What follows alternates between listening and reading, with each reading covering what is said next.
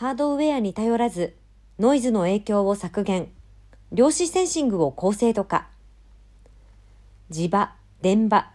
温度などの情報を高い精度で得られるセンシング技術は、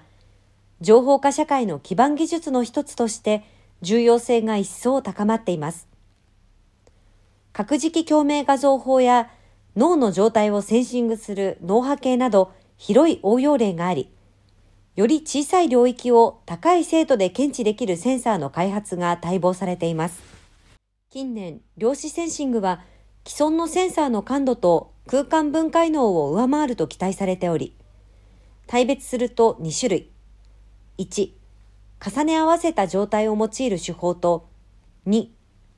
量子もつれ状態を用いる手法について世界中で研究が行われています。ノイズのない理想的な状況であれば、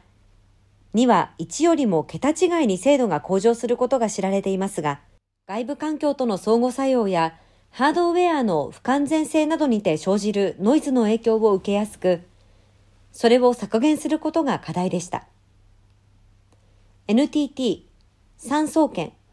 大阪大学 QIQB は、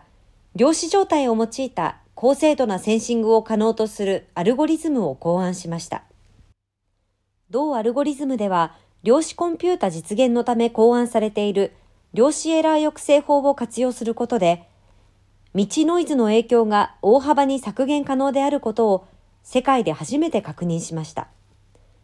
これにより、ハードウェアに手を加えることなく、より高精度な量子センシングを実現できます。今回の研究は、量子もつれ状態を用いた高精度な量子センシングの実現に向けた重要な一歩。今後の方向性としては、実証実験、複数の量子状態を準備せずに同手法を行う改良などが考えられます。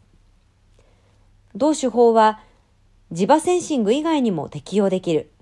一般的な手法としての確立が望め、他の種類の量子センシングにおける性能評価も考えられます。